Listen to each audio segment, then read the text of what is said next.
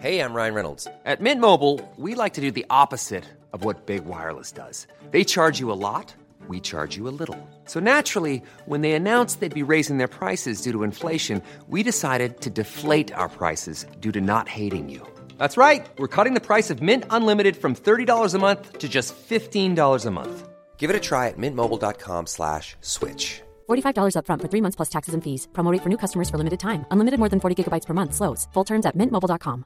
Quality sleep is essential for boosting energy, recovery, and well being. So take your sleep to the next level with Sleep Number. With a Sleep Number smart bed, you can individualize your comfort level and enjoy a better sleep night after night. JD Power ranks Sleep Number number 1 in customer satisfaction with mattresses purchased in-store. And now the Queen Sleep Number C4 smart bed is only $1,599, a saving of $300 only for a limited time.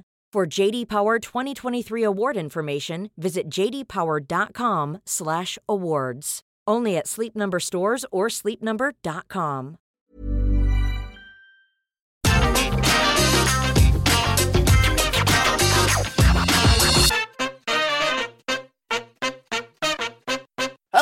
Hello and welcome to the AEW Dynamite preview. I'm Adam Wilborn from What Culture, joined by the Dudley Boys of What Culture, Michael Hamflett and Michael Sidgwick here to look ahead to AEW Dynamite Fighter Fest. But before we get into it, if you're a fan of this sort of thing, make sure you subscribe to What Culture Wrestling on either iTunes, Spotify, wherever you get your podcasts from for daily wrestling podcasts, where we not only review AEW Dynamite, but also AEW Rampage, Raw, SmackDown, NXT, but oh, news, premium live events. We have interviews, roundtable discussions, and a roundup of the week complete with a mega quiz, of course, on wrestle culture. As I said, they're joined by Hamflett and which look ahead to AEW Dynamite Fighter Fest Night One. And what a card we've got, Sidge. Yeah, it looks absolutely fantastic. And I don't mean to be like absolutely unjustifiably cynical or, you know, maybe the word is superstitious.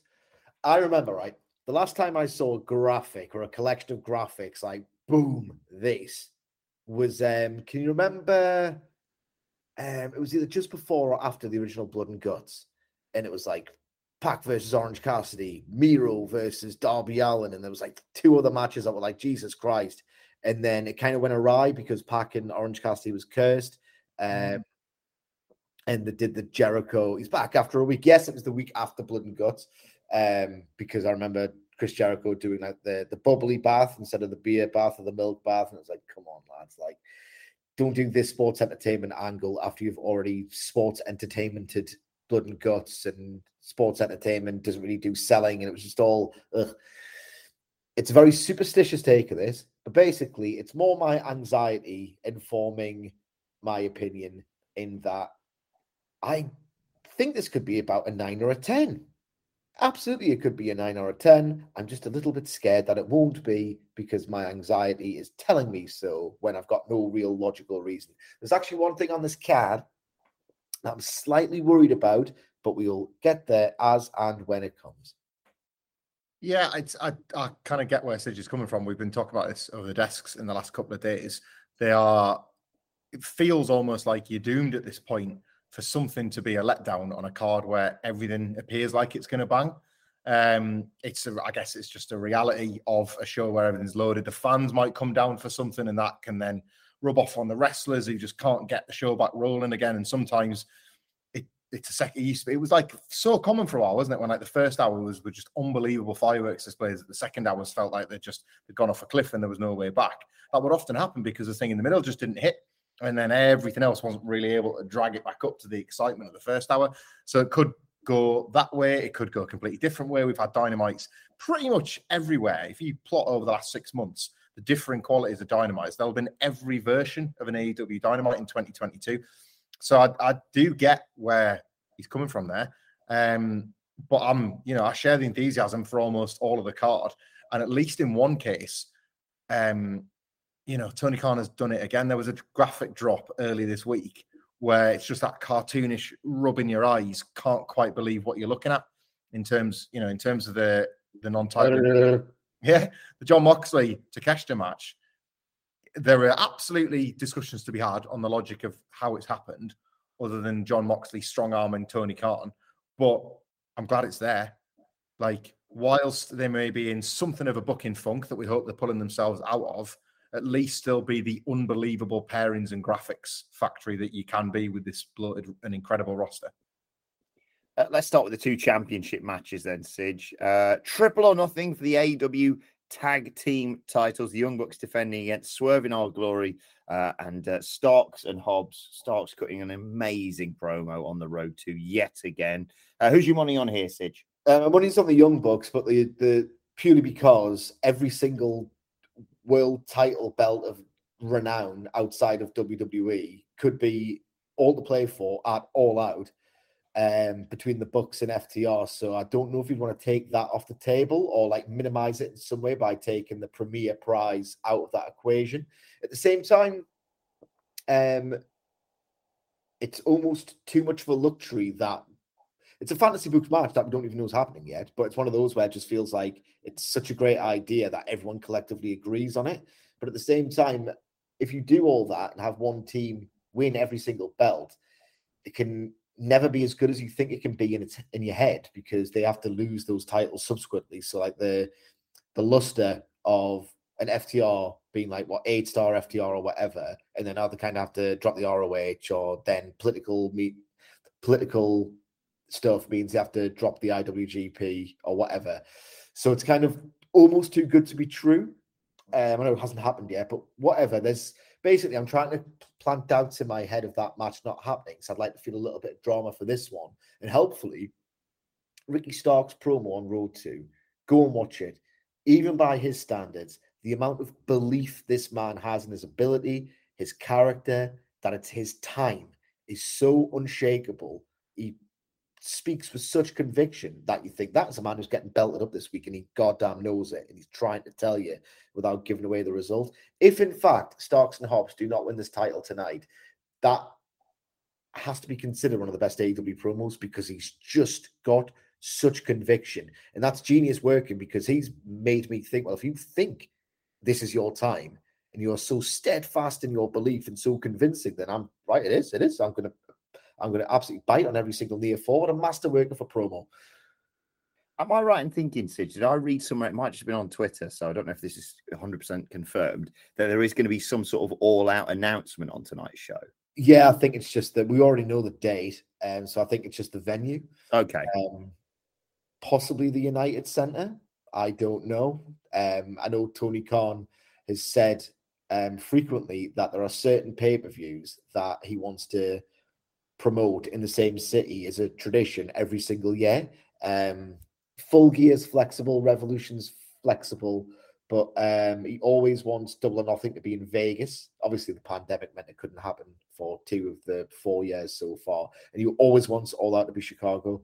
So I'd be shocked if it isn't Chicago. I think the only um, element of doubt at this point is whether or not he's going to go for the United Center or what's the other one, Allstate um, just based on the Forbidden Door gate and how successful it was. And if you've got an idea that Punk could be ready or is more likely than not being ready, it obviously book the United Center.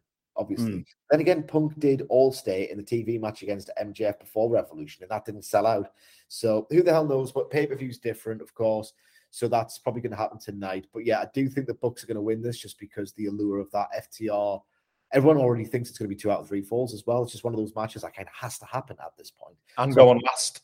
Yeah, and it's, it's the pay, it's the payoff to the Young Bucks wanting to make tag wrestling the main event to get the whole package is just gift wrapped, isn't it? The whole thing is it's absolutely gift wrapped, absolutely. So I think the Bucks are going to win, and a uh, bit of a hot take here. I think this match is going to be fantastic. Yes, there's going to be all different layers to it. Um, obviously, the tension between Swerve and our glory has been intensifying in recent weeks, and this might in fact be the catalyst for that split. So I expect there to be lots of um, drama there. The Young Bucks can create absolutely absurd, just total and utter deafening noise in terms of drama and crowd reaction by simply working a mid card match against anyone on any episode of TV. So that should be great. Um, watching Keith Lee and the Young Bucks interact should be absolutely fantastic as well. I fantasy booked a spot where um, Starks and Swerve are kind of selling after they do a sequence on the outside. Um, and Hobbs and Lee each have a young buck sort of by the tights and by the uh, shoulder. Then they Lee and Hobbs look at each other, and then they sort of try and outbeal the other. you get this image of Matt and Nick Jackson, like both doing these absolutely crazed somersault bumps at the same time. So I think that'd be a great idea because it would be a great bump. It would sort of give the idea that oh, you can't really call this one because Hobbs and Lee are equally as powerful. Um, if I don't get that spot, I'll be expecting stuff similarly inspired. Yes, I am just calling my own um, fantasy book and inspired, but there you go. Um, this should be absolutely majestic, like right up there with the other um, amazing three ways we've seen for the tag team titles on pay per view this year. My only concern, legitimately, is that Keith Lee in Strickland looked off against Butcher and the Blade, and you'd hope that there's a, you would hope, sorry, that it's an aberration and that it's not the start of a decline or anything daft like that. Like some things just go badly on the night. We've seen it with the Lucha Bros. Um, realistically, we've even seen it with FTR before this run of form. I've never seen it once with the Young Bucks since they left TNA, when they were still really young lads. I don't think I've ever seen it once with them where a match they've been in has kind of fallen apart. So they should be the glue here. It should be guaranteed to be great because they're in it. And uh, yeah, hopefully last week was just an aberration because usually you go into these matches and thinking, right, you're going to get a sense that it's four and a half stars at least within three minutes of a Young Bucks match.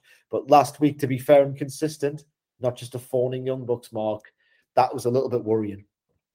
Uh, Hamflett, I sense you probably agree with Sidge in terms of who wins, but uh, is this the last night we see Swerve and our glory together for you? I think so. And I think that's the main thing that's stopping me being quite as on the hook after the Ricky Starks promo, in truth. It feels, I know it's dynamite. So if there was ever a wrestling show where they could attempt to do six things at once, even if realistically you, you can't and you shouldn't, and it's bad practice, it could be here. But it sort of feels like the match exists for the Young Bucks. Well, it exists to be cool. You know, it exists to be like an awesome television match and another advertisement for the Young Bucks believe in their own hype as the best tag team in the world, which is really important. The just because Young Bucks FTR three builds itself, it doesn't mean you can't continue to build it with both of them effectively being competitively the best with one another in other matches. You know, if the Young Bucks wrestle and win this match, and this match is a total ripper, that's a dent in FTR's argument that they're the best, even though they're the ones carrying all the belts. So then FTR have to go out next week and have a total killer of a match against the Briscoes defending the Ring of Honor tag titles and be like, well, actually, no, we're the best. And it's the best versus the best and all that sort of stuff. So this match can can still contextually exist for the benefit of the FTR match, even if we know at the moment it's sort of dulling this match's blade somewhat because you can't foresee a title change. If you can't foresee a title change, then yes, do the split. Long answer to your question. It can exist as a background for that. I do love that spot of Keith Lee and Hobbs in the middle trying to out yeet the elite. You know, this like one last great visual of Keith Lee, the tag wrestler, before we, I guess, get to see through the swerve feud what he's maybe got, what he really has to offer at the start of something proper for him as a singles wrestler.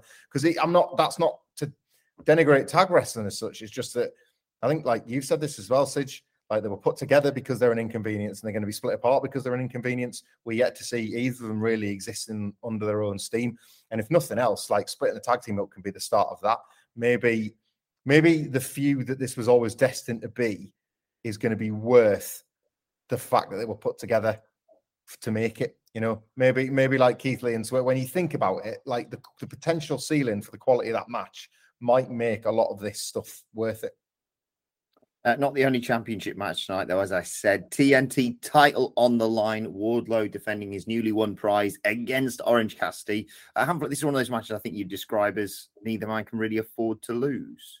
Yeah, I, I kind of like a couple of times now I've tried to make up my mind on this, but my gut feeling is I just don't like it.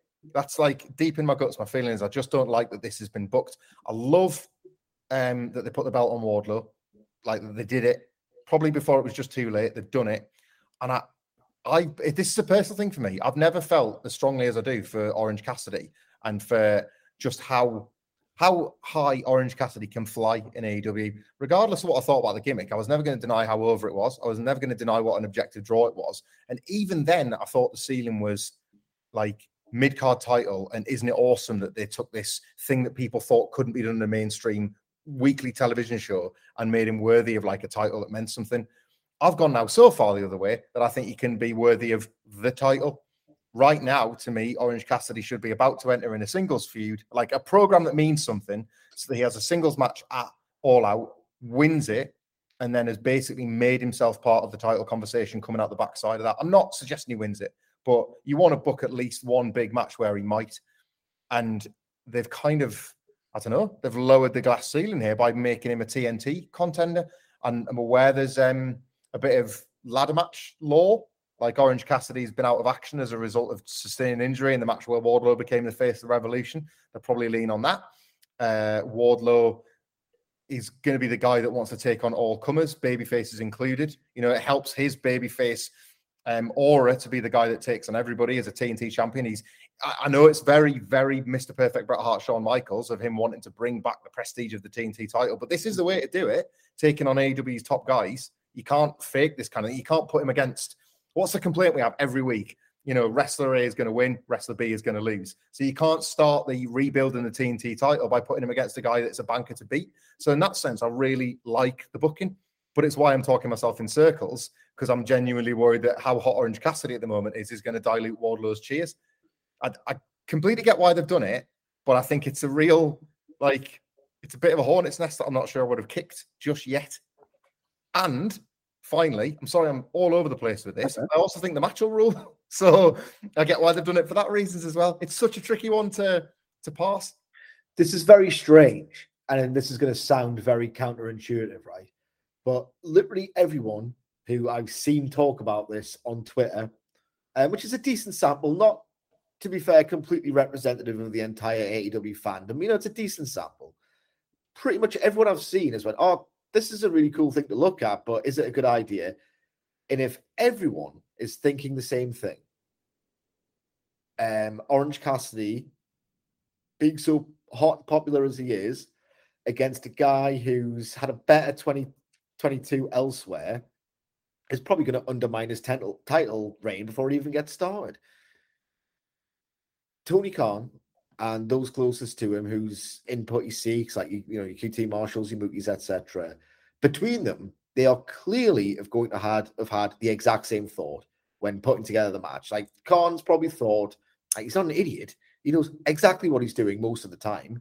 He's clearly, when debate whether to promote this or book it or whatever, has said, "Oh, is it a good idea?" So they know this. They can't not know that people really like both men, and all babyface matches are a risk, um, and all the rest of it.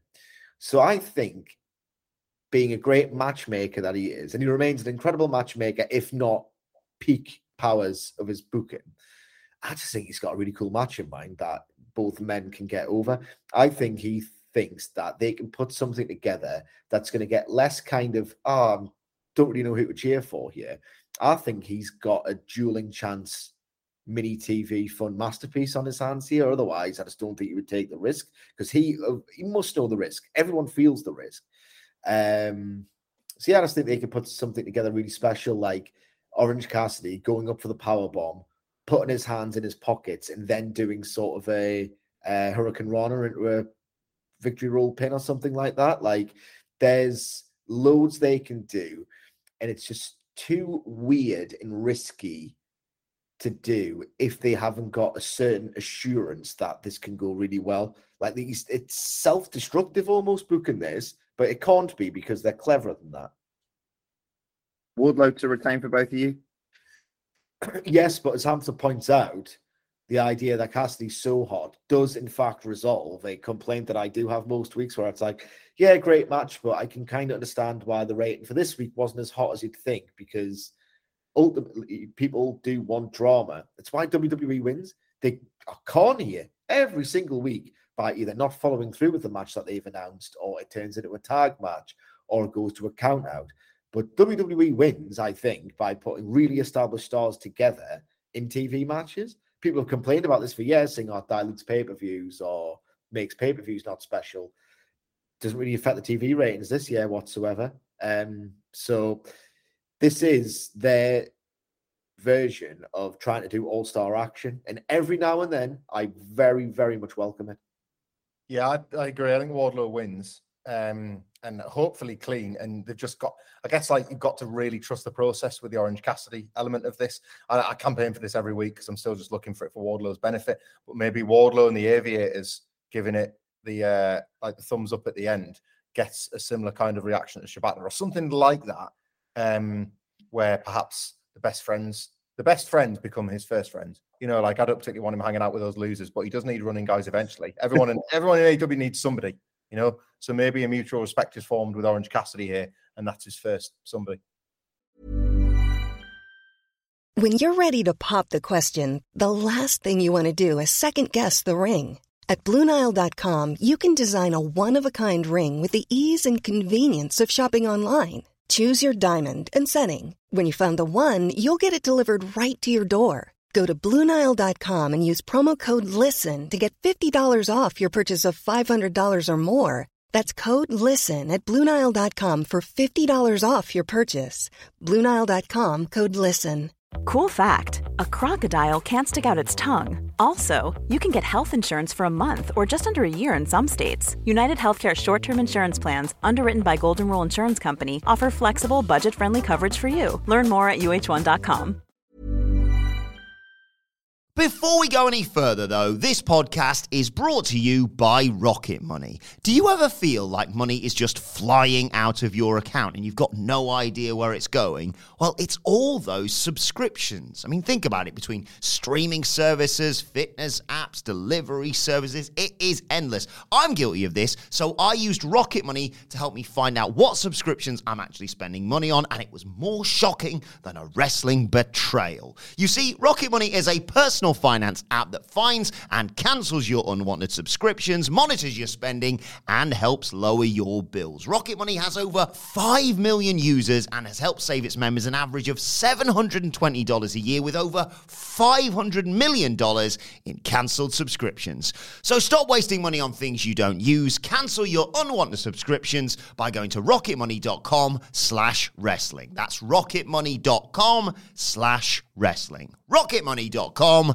slash wrestling. We've also got this is really focused on the uh, on the road to uh, former tag team partners colliding tonight. Sidge Claudio Castagnoli versus Jake Hager. We're also going to hear from Chris Jericho. Uh, but first, your thoughts on the match, Sidge. I worry about this. It seems strange. It's Claudio Castagnoli's first AEW TV singles match, right? I was very much conflicted about whether they should or should not sign um, Claudio just because the roster's so big.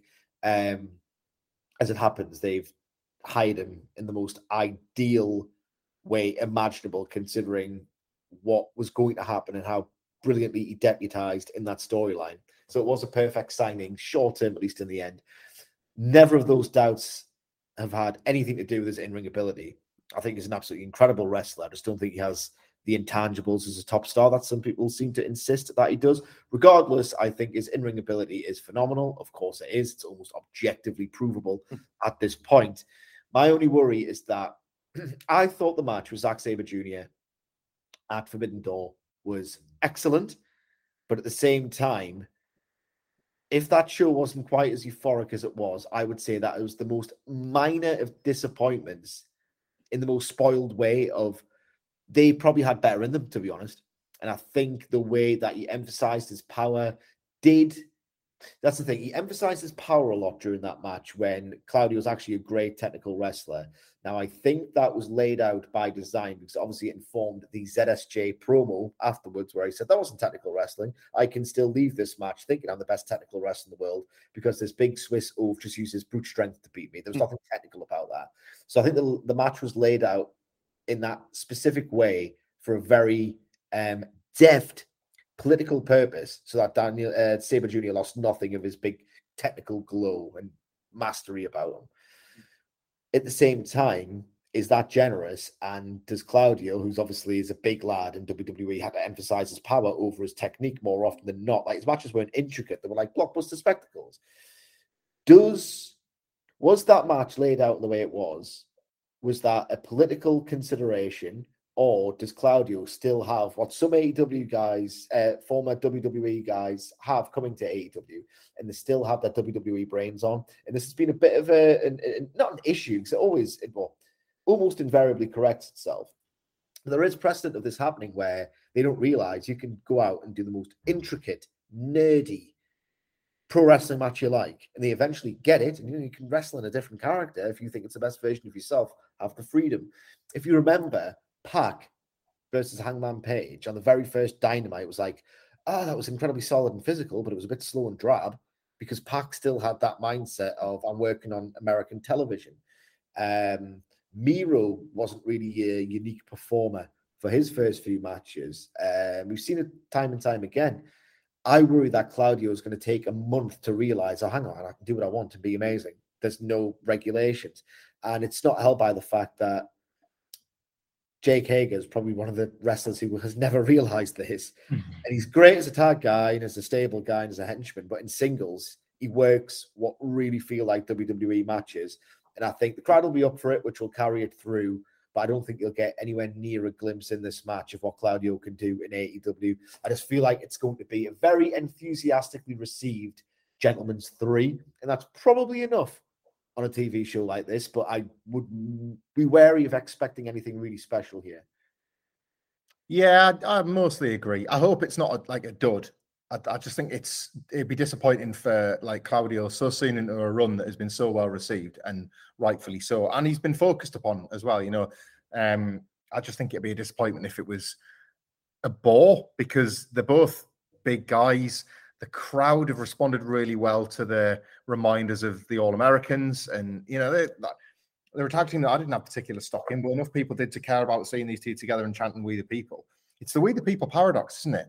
Like Swagger was barely over doing that chant, and yet that chant was so hot that it creates this idea that that gimmick was super over. Um, and it should carry this. And obviously, you know, Claudio Castagnoli is no slouch, even if he is still eh, like if he is exactly as Sidgwick's describing, that's still quite good because of his high standard. So like hopefully it's just not a bust. The you know the Chris Jericho element. I haven't seen a graphic for this. We'll hear from Chris Jericho. Is that just pretty much what they're advertising? Yeah. Yeah. Because I like I've sort of fashioned a way that this plays out. Like I expect Castagnoli to beat Hager. Um, but in the aftermath of the match, the Jericho Appreciation Society to run down and deck him.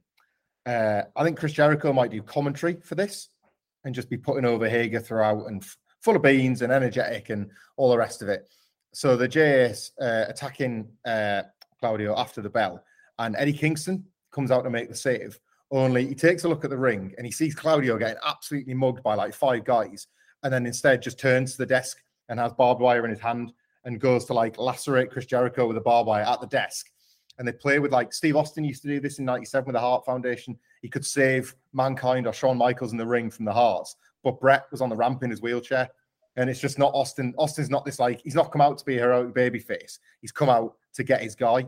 Hmm. and it kind of plays on this nice idea that, like, yeah, Kingston and Claudio cool and everything's fine with that. And he can just, it's that sort of plausible deniability. Well, I was coming out to get Jericho. Sorry, man. Like, I'll save you another day. I'm out here with my own sort of like battles I've got to fight because they have done quite a good job here of using the end of the Jericho story to tell the start of the Claudio one. So I think that would be a nice detail. Barbed wire, obviously, because of next week, and the, just to show you a little glimpse of the violence that you're going to get. And then, of course, the Jericho Appreciation Society see what's happening to Jericho, so leave Claudio alone entirely, run like to make the save.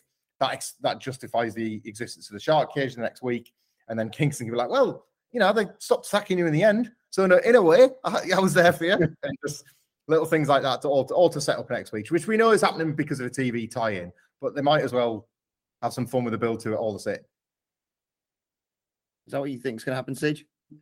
Um, well, Claudio's going to win. They will incorporate this match into the Kingston Jericho build, and I imagine they will do it deftly.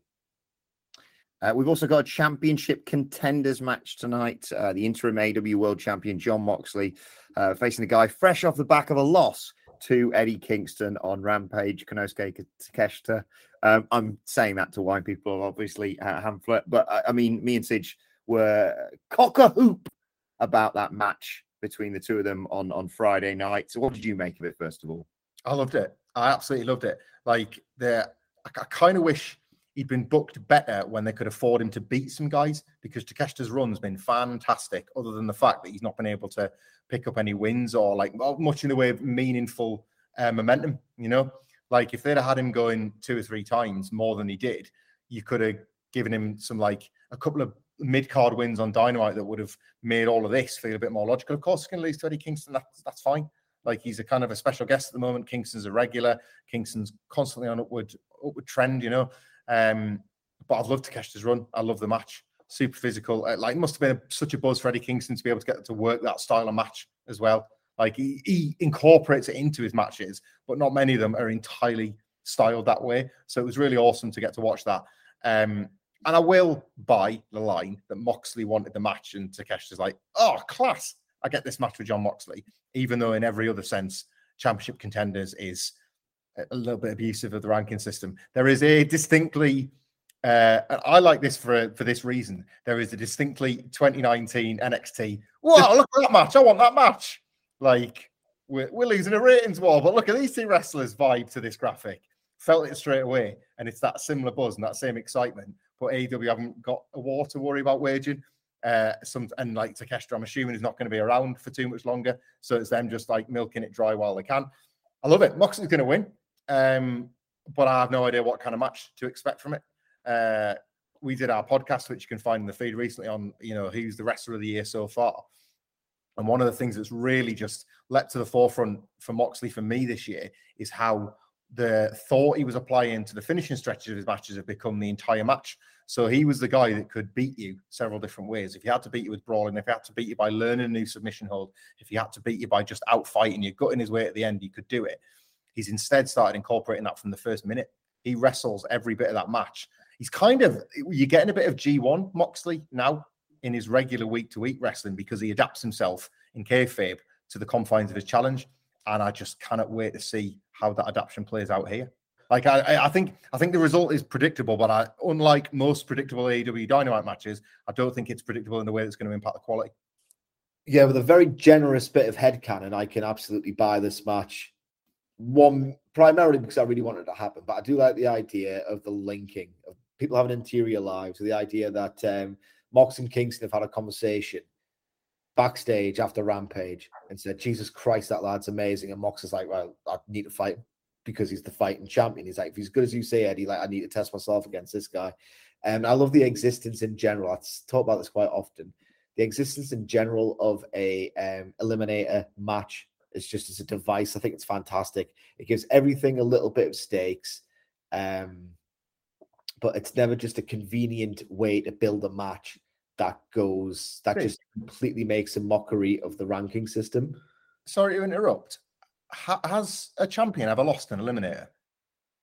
Um, I don't know because the champions barely lose in general. Usos um, did. Right. That's God. why they do it WWE, dickhead. God damn it. Um, to make them lose. It's a device to lose. This is a device that makes you think they can lose without making champions lose and protect. It's so cool, isn't it? Titles. Yeah. It's so mm. cool. I remember the first time they did it, and it was like I think it was the Young Bucks with the tag belts. It's like they won because they're the best. it's brilliant. It's good. Like, had an underrated banger as well, hmm. and that was along similar lines. But yeah, I love the existence of it because it just means that doesn't have to be a convenience or a contrivance, but when it does happen, it'll mean something because the title matches are hard to win. Even the eliminator matches are hard to win. So I do love it as a device.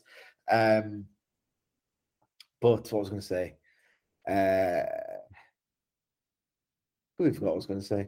But I think the match itself is going to bang as well. Obviously, Mox yeah. is going to win. Um, what I think they will play within the thread is what I love about Jon Moxley's work now is that he's sort of consciously realizing that one, he's his own performer, and two, the whole bloated, like false finish, false finish, false finish.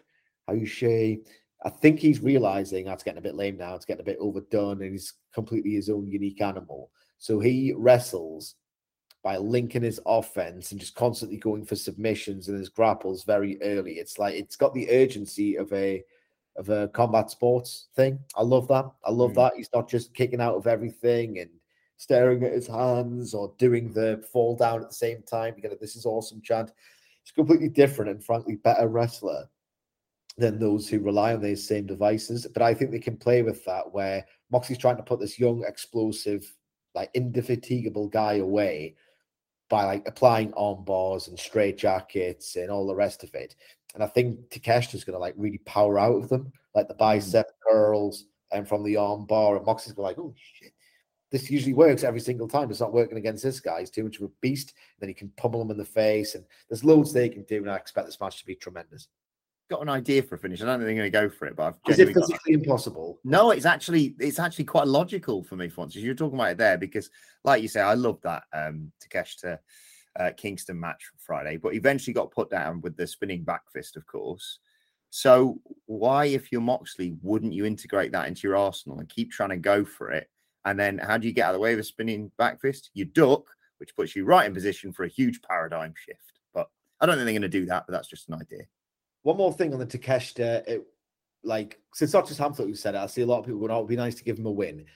I think they're consciously going for a sort of a Kobashi adjacent push, where if you're not familiar, Kenta Kobashi, you'll know the name if you've never seen him work. 'cause he's such a legend. He was specifically consciously booked, and I know Takeshita's won on Dark a few times, so it's not quite the same. That's why I said adjacent.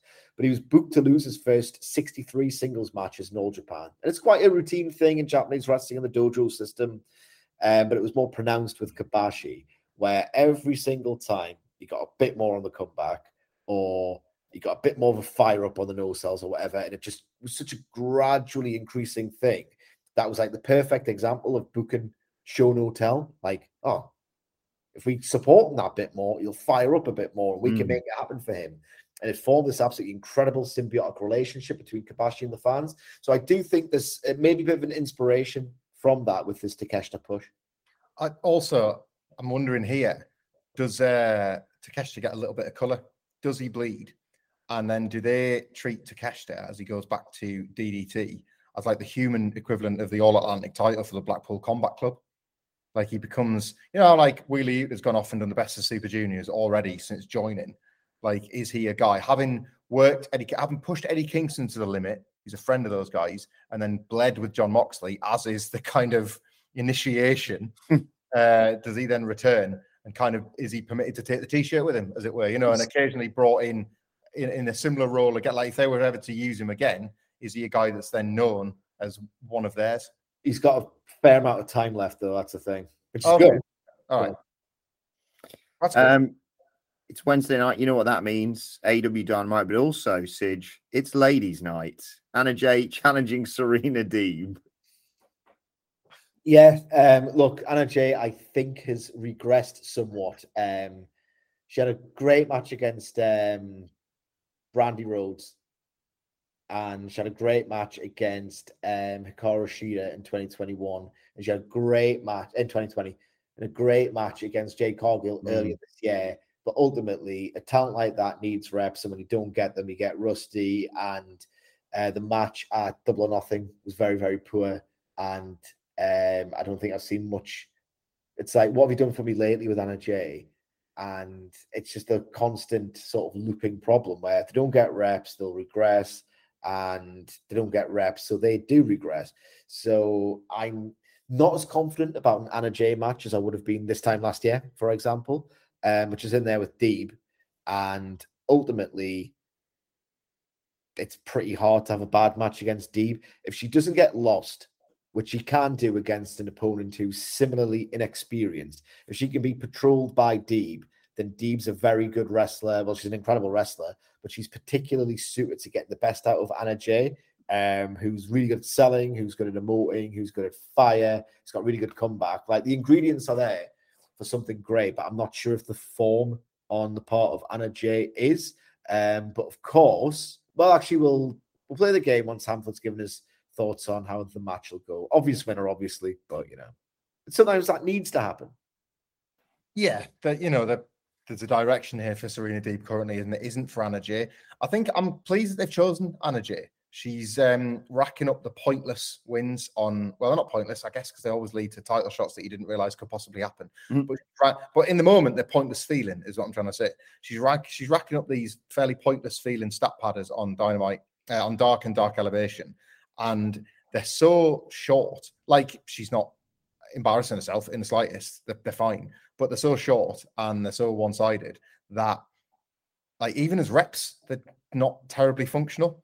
So she's like in a tougher spot than a lot, really, considering where her star was at, and the fact that like she's had this ripper of a tag team bloodbath, and they like turned her partner into some dude's chick.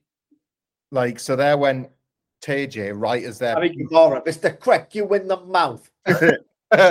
like so she so she was kind of a, an unfortunate forgotten byproduct of them converting Tay Conti into a valet, basically. So like she's had a bit of bad luck in that respect. And I just so I'd like I'm more hopeful that this goes well and it sort of stands out as more than just a routine win. And like to Sidgwick's point, Deeb's the perfect wrestler for that. She's as brilliant as she is because she's got that um like this is not a joke at WWE's expense, but because she's got that coaching instinct in her as well, she's quite selfless with it. So she will absolutely tear somebody apart, but in all the little ways, she'll be trying to put them over in the process. Mm. So in that respect, I hope this is a, I hope this is like generously laid out for Anna Jay, and I kind of have faith it will be. I think it'll be quite good too. Hmm. Uh, Sid, you won our ladies' night game last week. Actually, uh, let's hit the jingle. Well, this is late as nine. I'm thinking,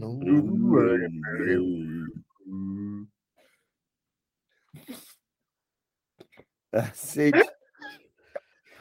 what time do you think the uh, what is it? The first the first note you hear of the first entrance for the match. So if they do the usual thing where it's like uh, um, Jade Cargill promoting um, a minute after the women's match, the, the token obligatory women's match.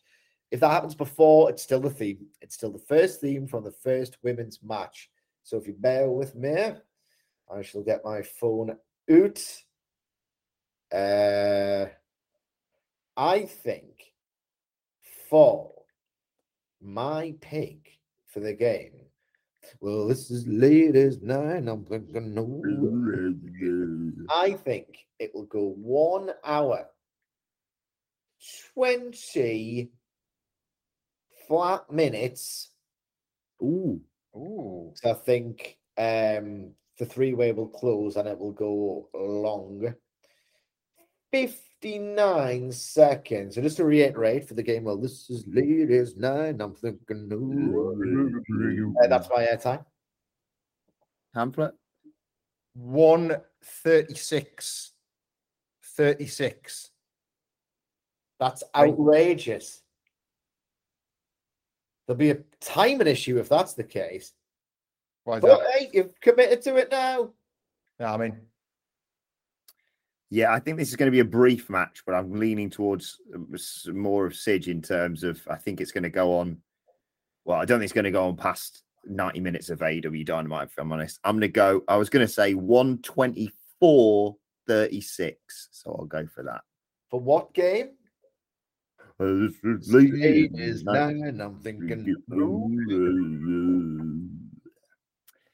Uh, finally, Hamflets. Uh, we are. I think Luchasaurus is in is in action, and we are going to hear more from from Christian Cage. What's next from him? Because I think it's. I mean, we thought it was fairly divisive. A lot of people seem to be okay with the the shots that Christian Cage took towards uh, the Hardys last week. Um, I said this last week as well. Not necessarily how does he lower or raise the bar depending on how you feel about it, but where does he go from here? What's he going to shoot on next? Do you think they're going to continue doing this, or do you think maybe this week is a is a bit of a change and it's just more of a uh, a call out yet again to where is Jungle Boy? Where is your hero? And look what I've got this monster doing for me now. well, I'm slightly worried the good stuff's over for a few weeks. Like, even if you didn't like promo last week, and obviously we had our like issues with it, it was divisive in the way that generated discussion. And a lot of people just didn't care at all and just enjoyed his delivery. And then the weeks prior to that, uh, he was praised unanimously for how good he was at portraying this role and all the rest of it. Uh, I just think this, I, I get the Luchasaurus Kane deal. I do. Like he's Christian's monster now, and why that is, we're not fully aware, and there's more to come. And I quite like that. I like there's an air of mystery about it because it's it's like an easy thing to make you want to find out the answers to. And there's going to come a point where Luchasaurus has got to make that decision, and he, oh my god, he's hit Jungle Boy. This is like, how has this happened? What's Christian? There's loads of cool drama to come down the line as a result of all this, but they've got to establish him first. And what that means is like a bunch of fairly boring and functional squashes. And like me and Sid were talking about this before we recorded, and they told you that we're getting frigging a Matt Hardy match. So Luchasaurus, like I said this last week, like the actual Kane Matt Hardy storyline was 19 years ago. And now we're getting another go of it with Matt, Matt Hardy, 19 years older than he was. Hmm. for very possibly a match this week. Like, sorry, a match, a squash this week to set up the match next week, which of course Luchasaurus is going to win. He's not losing to Matt Hardy when they eventually fight, is he? So it's that it's got that Shawn Spears Wardlow thing about oh, like you thought he was a monster, but he's got a challenge on his hands next week with Matt Hardy. No, he doesn't. Don't work me. Like he's not got a challenge. I've got a challenge on my hands with Matt Hardy. like so, yeah. It's like they have to do this necessary story beats, but I'm not massively wowed by this. So maybe that's good. Maybe low expectations mean that something the match over delivers, or Christian does something really funny, or there's just a, a story development that we're not expecting. But my yeah, my expe- expectations are very measured here. Like Christian Cage could come out and straddle the line ingeniously between touchy subject matter, incredible delivery, whatever.